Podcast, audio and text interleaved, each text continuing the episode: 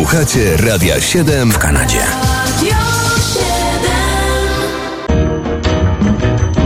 Dzisiejsze kalendarium muzyczne zaczynamy od historycznych zakupów. When we kiss, my heart's on fire, burning with a strange desire.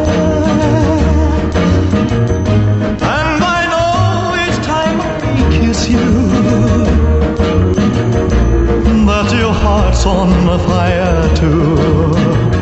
So my darling, please surrender. Rok tysiąc dziewięćset pięćdziesiąty siódmy.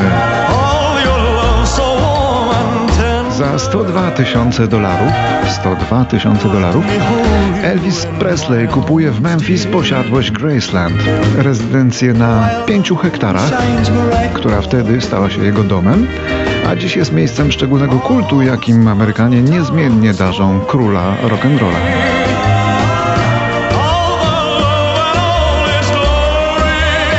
Jakby ktoś tam się chciał pofatygować, to trafić nie trudno, jeśli chodzi o adres, bo jest położona przy Elvis Presley Boulevard.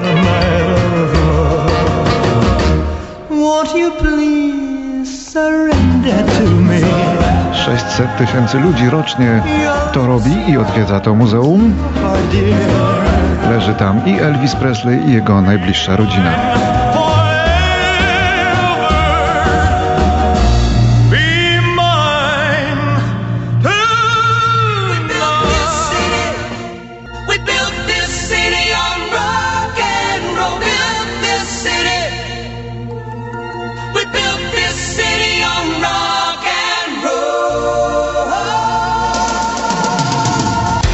siedemdziesiąty czwarty. Amerykańska grupa Jefferson Airplane zmienia dziewiętnastego marca nazwę na Jefferson Starship.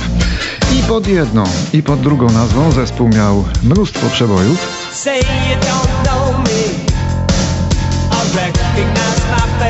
My przypominamy Jefferson Starship w piosence, którą Amerykanie uznali za, za najgorszą piosenkę w dziejach.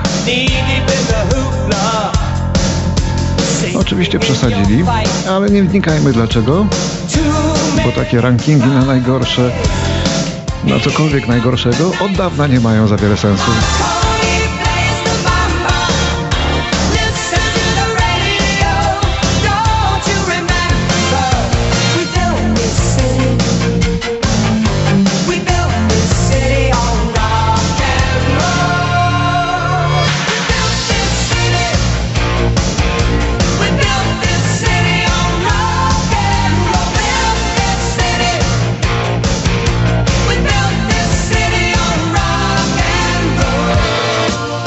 tysiąc dziewięćset siedemdziesiąty szósty rok. Na atak serca w samolocie umiera ceniony gitarzysta Paul Kossoff, współzałożyciel brytyjskiego zespołu Free.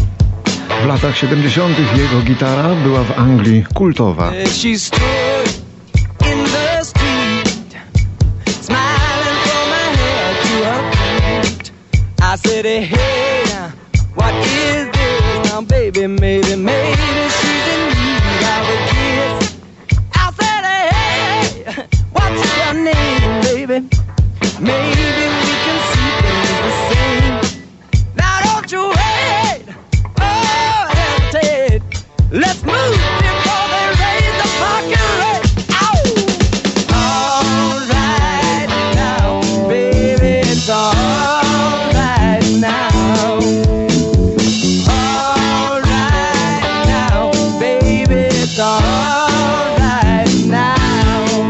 W tysiąc dziewięćset siedemdziesiątym ósmym urodził się Bartosz Waglewski, znany bardziej jako Fisz.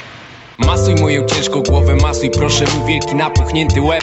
Ja rozpłynę się tutaj na kanapie, jestem lepki jak na muchy lep. Więc kleję się do ciebie, wystarczy wino, chleb. Proszę podaj wodę, wodę czystą jak łza. Jak co? Jak łza.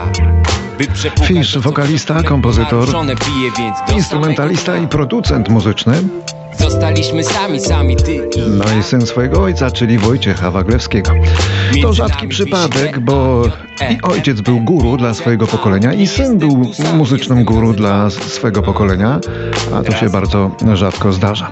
A jeszcze rzadziej się zdarza, że dwóch takich gurów współpracuje ze sobą ściśle i efekty tej współpracy też są fantastyczne, co właśnie usłyszymy. Ojciec i syn, a nawet dwóch synów w kompletnej symbiozie. Weź mnie nad rzekę, synu, ubierz najlepszą koszulę, wyjmij z szafy garnitur, który brałem ślub i pomóż wstać. Weź mnie nad rzekę, połóż mnie na znak, wypastuj buty, zepnij siwe włosy i ogól mi twarz. Weź mnie nad rzekę, synu, idź po śladach tych, co pewnej zwykłej nocy przerwali sen i opuścili dom. Weź mnie nad rzekę, synu, a moje książki spal. Uściskaj mnie czule, jeszcze się spotkamy, niedługo zapukasz tam. Weź mnie tam, gdzie czekają mnie, pośród traw i starych drzew. Rok tysiąc dziewięćset osiemdziesiąty ósmy, teraz znów będzie o nieruchomościach. Tego dnia Michael Jackson wydał na zakup i rozbudowę posiadłości w Santa Inez w Kalifornii dwadzieścia osiem milionów dolarów. Jej szczególne atrakcje to zoo i park rozrywki nazywany Neverland. Ponad tysiąc hektarów. Po śmierci Jacksona parkiem Neverland, czy raczej ranchem, zawiadywali jego rodzice i dzieci, ale nie mogli się latami zdecydować, czy otworzyć go dla publiczności, czy nie, i kto by niby zapłacił za remont. I tak marniał, aż w końcu został wystawiony na sprzedaż za sto milionów.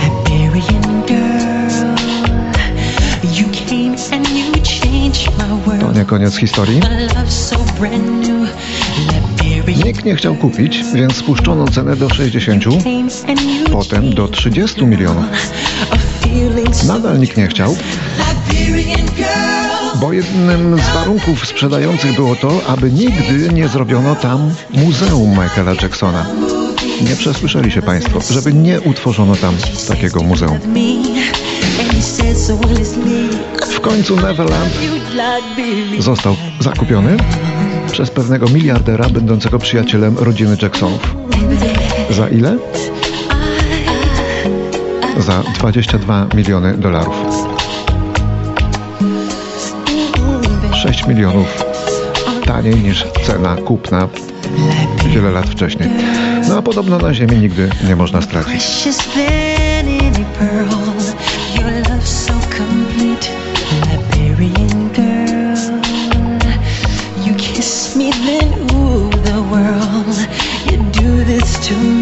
Cześć, mówię Edyta Górniak, pozdrawiam wszystkich słuchaczy. dwa tysiące piąty rok, w Łodzi pracownicy biura detektywistycznego Krzysztofa Rudkowskiego zatrzymują dwóch mężczyzn podejrzewanych o szantażowanie piosenkarki Edyty Górniak i jej ówczesnego męża. Mężczyźni zostali przekazani policji. Edyta Górniak, dziś trochę nie po polsku.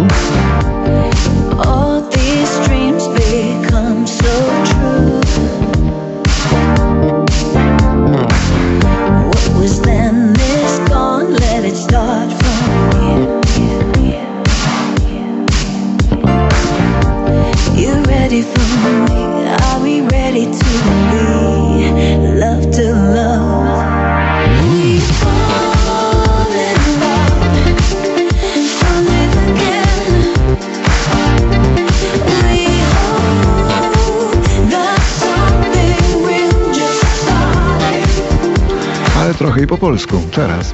Cześć, mówię Edyta Górniak, pozdrawiam wszystkich słuchaczy. dwa tysiące trzynasty rok. dziewiętnastego marca miała miejsce premiera płyty The dwa tysiące dwudziesty Experience Justina Timberlake'a. To trzeci solowy album studyjny tego amerykańskiego piosenkarza i aktora, ale pierwszy wtedy po siedmioletniej przerwie. A na płycie m.in. ten utwór z udziałem Jay-Z, a napisany przez ośmiu różnych facetów, twórców, z Timberlake'em włącznie. No to już trochę przesada, jak się popatrzy na efekt. You ready, J T? I can't wait till I get you on the floor good looking. Hey, going hot so hot just like an oven. And I'll burn myself, I just had to touch it. But it's so fine, and it's all mine. Hey baby, we don't mind all the watching.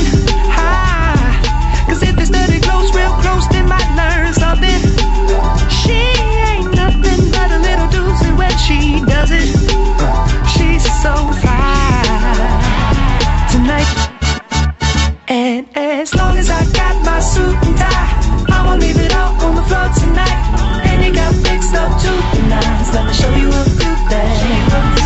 All dressed up in black and white, and you're dressed in that dress I like. Love is swinging in the air tonight. I jeszcze jedna rocznica, ostatnia, rok dwa tysiące piętnasty. Umiera wtedy w wieku sześćdziesięciu pięciu lat na serce Michael Brown.